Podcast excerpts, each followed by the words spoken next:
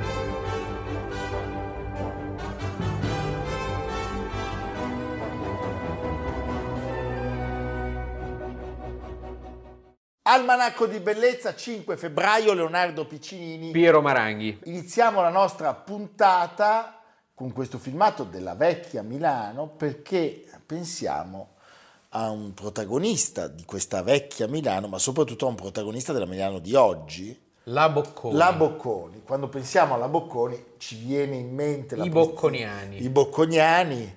Di ieri e di oggi. Ecco, non andiamo oltre, oltre no. perché sennò il professor Sapelli manda un missile terra-aria Eh sì. che incenerisce la trasmissione.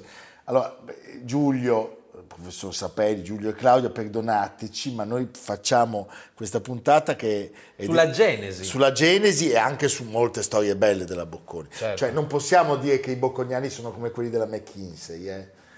Ci sono anche delle mele buone. Beh, no, assolutamente. Dai, eh. Allora, a tutti viene in mente la prestigiosa Università Milanese, ma noi oggi parliamo del suo fondatore, Ferdinando Bocconi, Bocconi. che muore il 5 febbraio del 1908. Diventato famoso per i magazzini? Bocconi, Bocconi. dei magazzini Bocconi, alcuni dei quali sarebbero poi diventati, grazie al copywriter dell'epoca, Borletti. Borletti e quindi Rinascente. grazie a D'Annunzio. il Vate, va bene. Senza R. Allora, l'Ateneo lui lo, lo dedica alla memoria di un figlio, Luigi, un Sì. figlio che muore prematuramente durante la campagna di Abissinia. Adua e giù di lì. Adua è liberata, Sì. è ritornata a noi. E siamo in quei momenti. 1896 ed è un esempio tutto italiano di self-made man. Da stracciarolo a grande milionario. a grande milionario. Lui era nato a Milano nel 1836, quindi una Milano saldamente in mano agli austriaci, frequenta i primi tre anni della scuola elementare a Lodi e, eh, perché la sua famiglia lì eh, risiede, e inizia a lavorare come venditore ambulante di stoffe Sì, perché e il padre, mercerie. il padre aveva messo in piedi un piccolo negozietto vicino all'arcivescovado di tessuti, però poi era fallito nel 1853 e quindi due figli, Ferdinando e Luigi, si danno alla vendita ambulante. ambulante, convincono anche il padre che Milano debba diventare il teatro delle loro, delle loro imprese commerciali e gestiscono questa bancarella di cenci e abiti usati, pensa, in piazza Sant'Ambrogio. Quindi questa è una puntata che sprizza Milano da tutti i pori. Giusto. eh?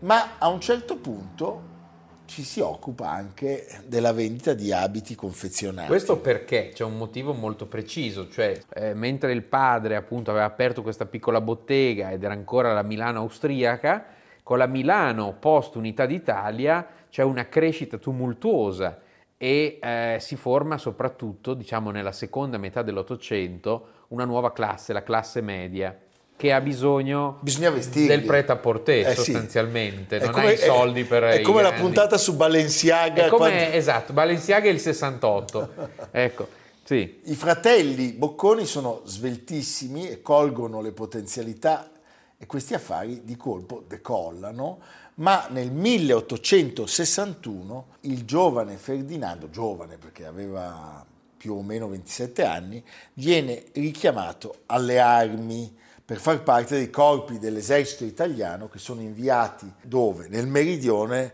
per la repressione del brigantaggio. Già il fratello Luigi era stato eh, soldato con eh, Garibaldi, è una famiglia di patrioti, indubbiamente, tipica. Indubbiamente, anche perché l'indipendenza, l'abbiamo appena raccontato, aveva regalato loro molta ricchezza. Aveva regalato nuovi, nuovi affari e, una, e nuove opportunità.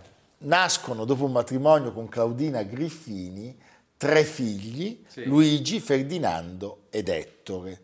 In quello stesso anno lui abbandona il commercio ambulante e sempre col fratello in via Santa Radegonda. Sì, che già allora era un'area di grande, di grande movimento, di grande shopping, non è la parola giusta, però di passeggio. Di passeggio, la bottega e pensate nel 1877, quando l'Italia è unita tutta e ha una capitale che si chiama Roma, acquista un albergo, l'Hotel Confortable, e lo trasforma in un grande magazzino per la vendita di ogni genere di stoffe e di altri materiali di abbigliamento e arredo, ispirandosi a ciò che già avveniva a Parigi e soprattutto a Londra. Sì, diciamo che quell'area della città è il centro dove oggi è la Rinascente. È un'area che ha sempre guardato oltre Alpe perché sia l'esempio delle gallerie coperte, prima ancora della Galleria Vittorio Emanuele, la Galleria di Cristoforis che era diversa da quella di oggi ma è la prima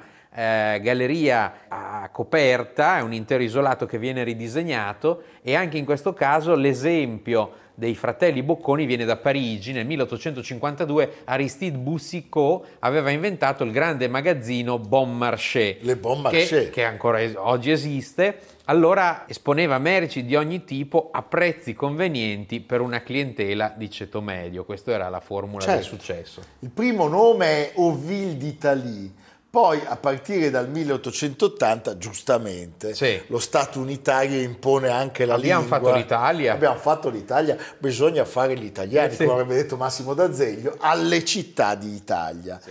E una polemica sulla stampa milanese per l'uso di denominazioni straniere lo spinge a questo cambio di nome, perché appunto bisognava affermare l'italianità. E pian piano, e pian piano da quel già grande eh, magazzino di, con un centinaio di lavoranti, si arriva a 1300 dipendenti che saliranno nel 1890 a 3000 dipendenti, filiali a Genova, Torino, Trieste, Palermo, vendite per corrispondenza, un'altra vendite grande novità. Si arriverà nel 1890 a 100.000 pacchi spediti in un anno. Quindi cioè, una rete capillare. L'e-commerce dell'epoca. Esatto, una rete capillare degli imprenditori molto brillanti e ingegnosi. Noi a proposito di grandi magazzini ricordiamo al principe della risata.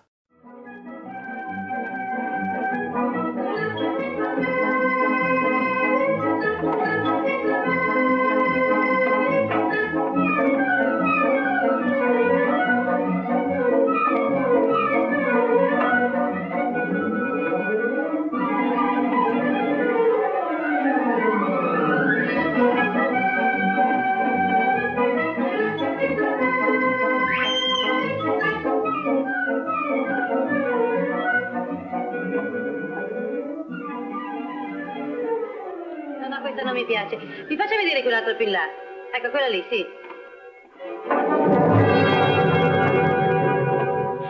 Un momento. Oi, oi. Un momento, un momento, un momento. Oh. Ah, finalmente ho trovato. Sono contento, signore. Grande, prendo un campioncino Faccia e la porto alla mia sarta. Faccia il suo favore, signore. Ecco qua. Buongiorno. Buongiorno, signora, arrivederla. E grazie, eh. Oi, oi. Oh. Signora, ha trovato ciò che cercava? Sì, signore, signor direttore trovato tutto quello che voleva. Ha preso un campione di stoffa nera. Ma lei che fa in questo stato? Eh, sono cascata da sopra. Cosa vuole? Co, co, oddio, oddio, la giacca. Ma tagliate l'indumento. Signore! Lo scatto più importante di questa crescita, come abbiamo già detto, è rappresentato dalla nuova sede in Piazza Duomo, che è quella 1889. Che, che, noi conosciamo col nome di Rinascente, cioè è quella che poi viene acquistata dai fratelli Borgletti, dal senatore Borgletti, e che D'Annunzio battezza col nome Rinascente. Il nostro protagonista nella sua crescita travolge la vendita al minuto, cioè tutti i piccoli commercianti di tessuti e confezioni sì. vengono falcidiati dalla Sono sua... quegli scatti tecnologici che lasciano sul campo le vittime. Beh, cioè come, come l'almanacco come... di bellezza. L'almanacco di bellezza Bruno Vespa e sì. la D'Urso rischiano di stare senza lavoro. Anche la Duse. Anche Eleonora Duse. Sì. Ma per il successo strepitoso del procione. Sì. Eh, che ha superato anche Pupo. Il procione, ci sono i pupazzi anche del sì. procione che adesso tra poco metteremo in vendita. Metteremo. Se voi avete dei dubbi, delle domande, eh, delle telefonate, a, me, telefonate a Piero. Senti, lui viene accusato per l'eccessiva severità disciplinare verso i dipendenti e soprattutto appunto per questa eh, sua espansione che tanto costa ai piccoli commercianti. Però va detto che eh, se da un lato lui impedisce addirittura di organizzarsi dal punto di vista sindacale ai suoi dipendenti, tanto assume un sacco di gente, assume un sacco di gente. Così. E poi, e poi è lui, i, festivi. Eh no, ragazzi, lui riconosce il riposo festivo, sì. cosa che oggi ci può sembrare del tutto scontata, ma allora non lo era per nulla. E in generale, diciamo, la sua organizzazione era un'organizzazione che teneva in grandissima considerazione anche il benessere dei suoi dipendenti. Senti, la ditta diventa un unicum in Italia, ci sono una serie di questioni di carattere tecnico, aziendale e dirigenziale che vanno affrontate. Nel 1896, purtroppo, purtroppo, il primogenito Luigi parte per l'Africa come inviato e rimane disperso nella battaglia di Abba Garimà. Garimà, primo marzo 1896. Allora il padre, sì. strappato da questo dolore terribile, fa un atto di memoria e un atto di munificenza, un milione di lire per ricordare Luigi nel 1902, quindi sei anni dopo la scomparsa. Viene inaugurata l'Università Bocconi, sì. università commerciale con un corso di laurea in economia e commercio e un altro in lingue. E per meriti imprenditoriali Ferdinando diventa prima Cavaliere del Lavoro nello stesso anno dell'inaugurazione della, dell'Università Bocconi e poi addirittura nel 1906 diventa Senatore del Regno. Non dura molto. Muore a Milano nel 1908 ed è oggi il motivo per cui ne parliamo, il 5 febbraio del 1908 e viene sepolto nell'imponente tomba di famiglia al cimitero monumentale. Al cimitero monumentale. Se voi volete vedere la sede della vecchia Bocconi, sì. andate al ristorante Rigolo, quindi vedrete un po' di giornalisti. si mangia bene, tra l'altro. Si mangia bene, ci sono i giornalisti del Corriere della Sera sì. e c'è una fotografia che rappresenta perché l'edificio storico. Lì, perché era lì oggi c'è questo edificio un po' bruttino. Del... Quello arancione, sì. con le finestre in alluminio anodizzato. Siamo nell'attuale Largo Treves. Largo Treves, quindi è Milano all'ennesima potenza. Eh sì, eh. sì, va bene. Un ultimo contributo, però insomma il signor Bocconi di strada ne ha fatto. Averne. A, a Wegen. A Wegen. A Wegen.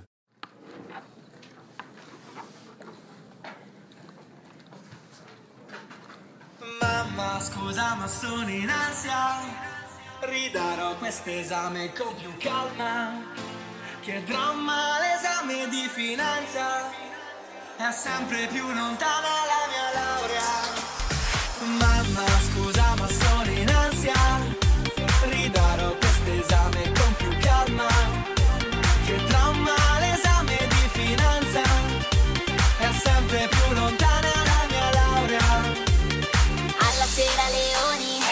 in bocconi, scrivo la tesina quando esco dal divina. Alla sera leoni, la mattina in bocconi, scrivo la tesina quando esco dal divina.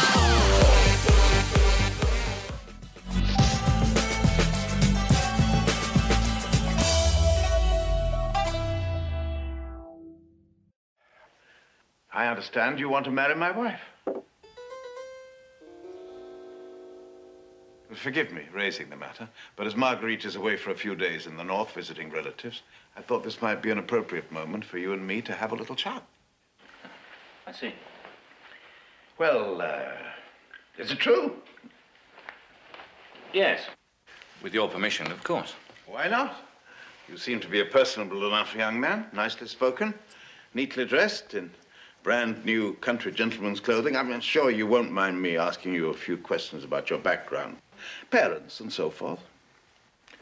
My mother was born in Hereford, mm-hmm. a farmer's daughter, mm-hmm. and my father is an Italian who came to this country in the 30s from Genoa. In the 30s, Jewish? No, Catholic. Very devout. Of course, I'm not religious at all myself. My dear boy, you don't have to excuse yourself to me. We're all liberals here.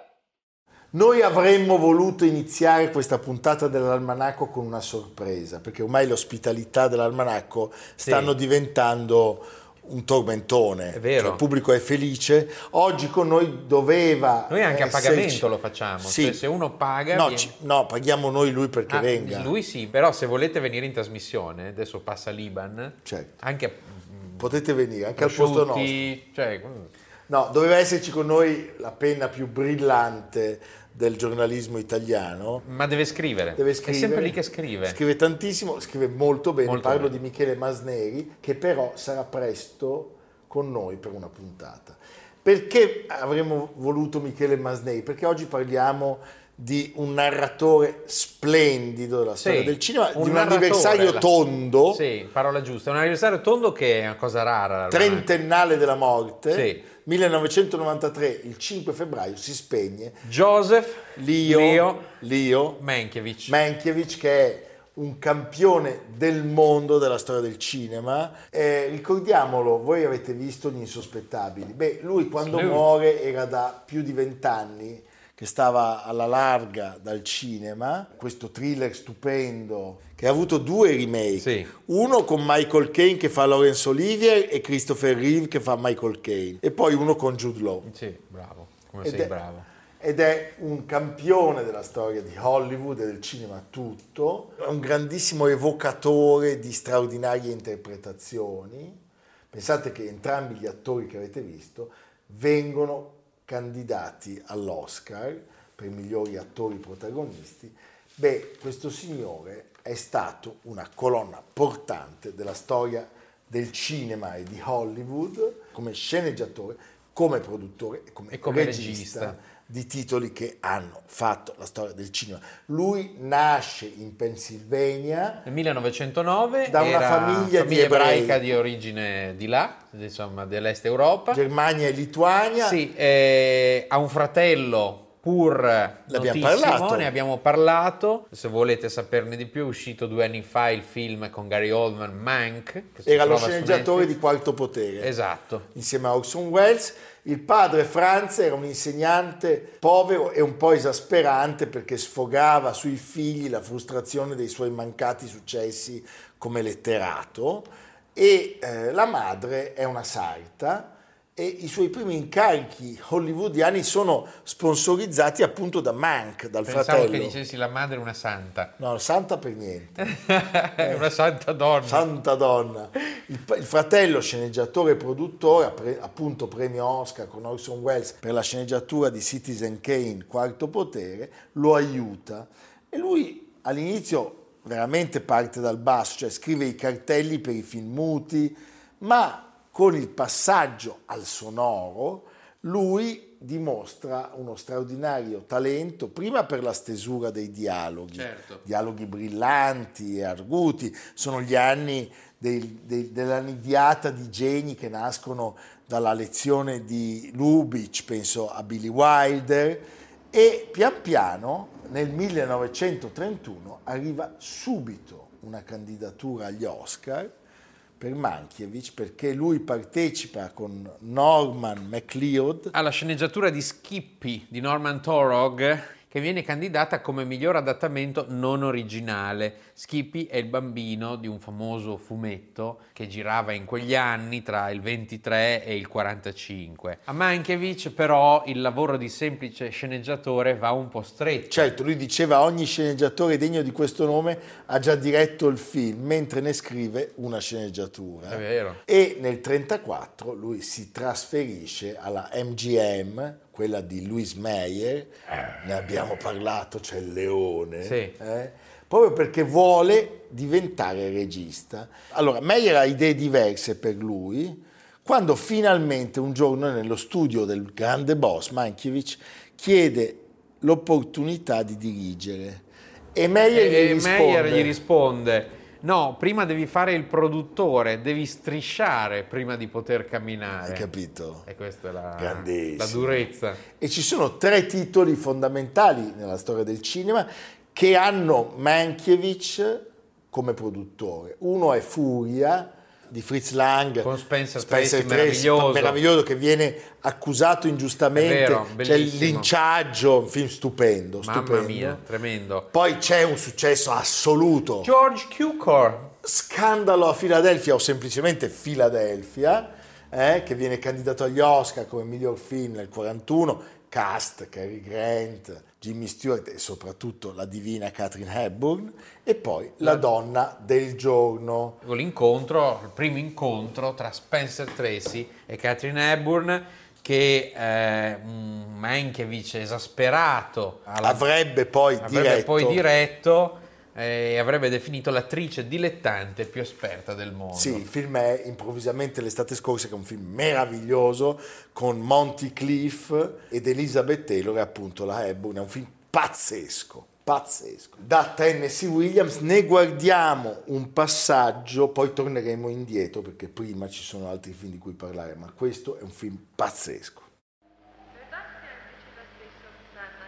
Tu compari sempre come il classico Deus ex machina. La signora Venable. Eccola che sta Mi pare scendendo. essere uno di quegli angeli che appaiono così da nulla. Sebastian, mio figlio Sebastian era un appassionato dei bizantini. E anche lei è appassionato dei bizantini, professore? Kukrovitz.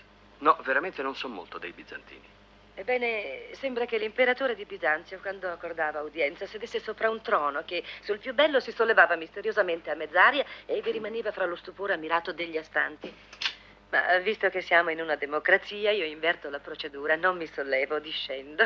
Buongiorno. Ho già dimenticato. Kukrovitz. Kukrovic. In lingua polacca vuol dire zucchero. Facciamo un passo indietro, Leonardo. Per perché- diventare regista, la cosa che- a cui ambiva, è costretto a cambiare casa di produzione. Eh perché Stiamo parlando di un altro colosso, Beh, 20th Century Fox, Fox. La Fox. E lui gira Dragon Week. Il castello di Dragonwyck 1946 con Vincent Price, un film ambientato nell'Ottocento, uno splendido dramma gotico alla barba blu. Scrive Mereghetti, Price è una grandiosa interpretazione del male. Beh, stupendo. Come sempre, Come sempre, attore Price inarrivabile. specializzato. Ha concluso la sua carriera dando la voce al video di thriller di Michael Jackson. certo, certo. E poi arriva Lettera a tre mogli, Sì. che gli porta il primo doppio Oscar come regista e come sceneggiatore, un film delizioso. Film cattivo, pungente sulla borghesia americana, Beh, su tutta la, la- la- la mediocrità. E come spesso accade nelle svolte, nelle grandi svolte di Hollywood, l'attore, uno degli attori, è Kirk Douglas. E allora Con la penso fossetta. con la fossetta, penso anche a Kubrick. Il film è un film pazzesco perché ci sono tre mogli che ricevono una lettera in cui si annuncia che una delle tre verrà presto abbandonata ed è già Esatto, cornificata. esattamente. Film bellissimo. E poco dopo arriva un capolavoro, nasce All About All Eve. About Eve nasce un capolavoro al mondo Sì. della storia del cinema assoluto. Bette Davis, George Sanders, Ann Baxter, Marilyn Monroe. Prendete il salvagente. Questa sera c'è aria di burrasca. Io ho sempre pensato che Mank, Mankiewicz, Sì. per esaltare la bravura delle attrici femminili in questo film, deliberatamente, oltre a George Sanders, che è stupendo, abbia assunto degli attori uomini piuttosto cani, perché in questo film le donne esplodono, Esplodono, sono certo. meravigliose, Ecco. sono una più brava dell'altra. Il film è stato il film che ha avuto più candidature nella storia del cinema agli Oscar, 16 se non sbaglio, ne ha vinti un sacco, lui ne vince due.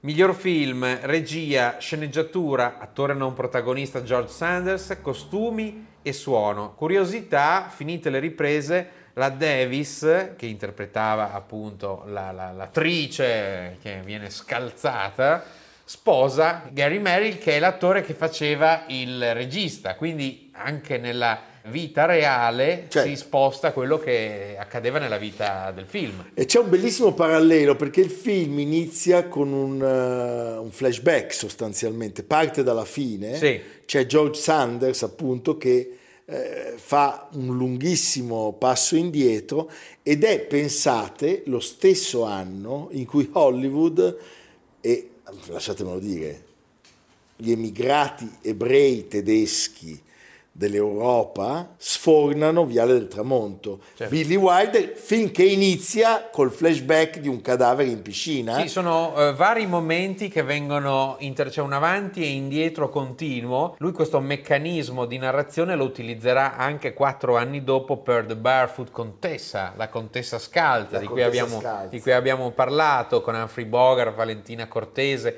che nei titoli di testa è scritto Cortesa. Cortesa. Cortesa. Come Gaston Moskin nei Sì. titoli del padrino Esatto. che fa Fanucci. e Rossano Brazzi, come E Rossano detto, Brazzi. sì. È un film Eva contro Eva pazzesco. Se qualcuno di voi non lo vedesse da tanti anni o non l'avesse mai visto, Telefonate a no, Piero non che telefonatemi, semplicemente guardatelo e abbeveratevi perché è un'esperienza straordinaria. Cioè, è, è un film inarrivabile per qualità dei dialoghi, gli attori fa. È un grande film sul teatro, sulla potenza della parola, ci sono dei dialoghi veramente scintillanti, la recitazione è perfetta, c'è anche una piccola parte ma indimenticabile di Marilyn che viene portata da George Sanders a sedurre il produttore. Il produttore un po' ciccione, Sì, sì, esatto. è stupendo. Beh, vediamone un passaggio.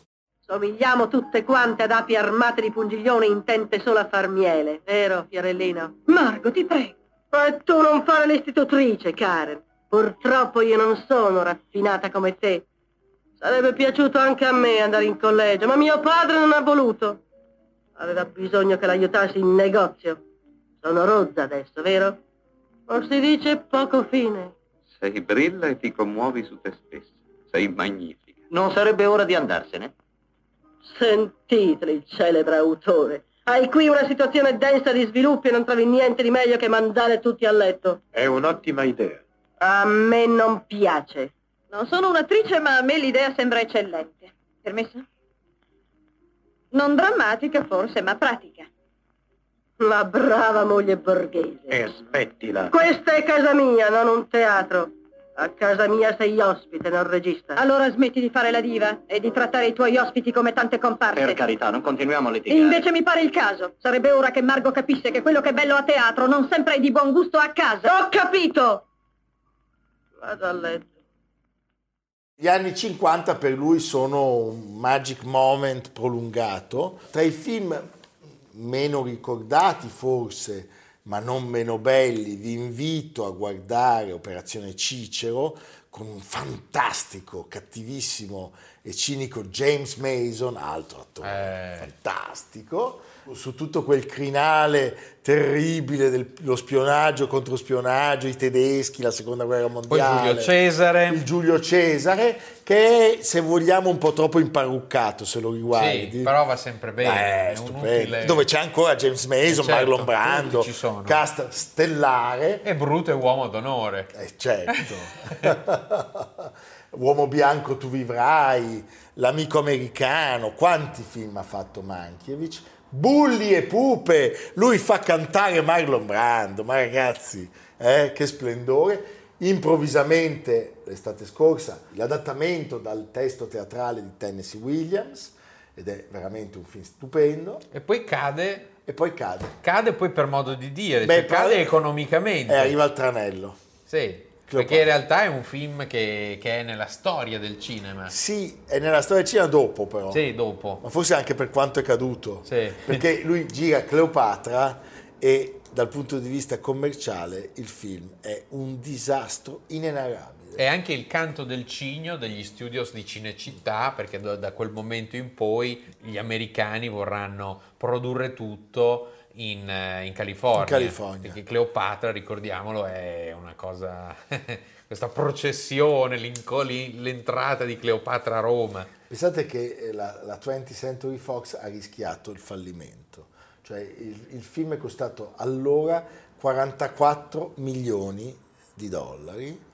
Lui E continua quindi molti si sarebbero voluti suicidare come Cleopatra. come Cleopatra, con l'aspide. Con l'aspide. Con l'aspide. Noi invece l'aspide la mettiamo nel gin tonic. L'aspide da noi non, non riesce a farcela perché c'è il procione, Il procione, che è vigile. il procione è come la mangusta. Quella dell'operazione Mangusta. Operazione di una velocità pazzesca. Sì, sì, sì. Anche quando gioca a carta, in mente come Infatti, smazza. Amerigo lo tiene vicino quando dorme perché se c'è un serpente C'è, c'è il procione Ah, che interviene. molti serpenti Allora, possiamo annunciarlo, il procione è la vera causa della fuga del varano. Sì. Cioè noi non abbiamo più il varano in ufficio perché c'era il procione. da combattimento Da combattimento. Senti, Mankiewicz riuscirà ancora a realizzare altri tre lungometraggi e un documentario stupendo, girato insieme a Sidney Lumet, che abbiamo citato per la puntata di Serpico, che è la storia di Martin Luther King di Martin Luther King, una testimonianza filmata e poi alla fine della sua vita regalerà ancora questo splendido film da cui siamo partiti, Gli insospettabili con Laurence Olivier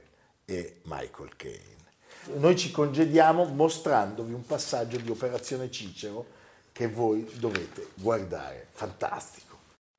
Tielo, Yes, Anna? on the contrary, I think I'll find Rio de Janeiro very much to my liking.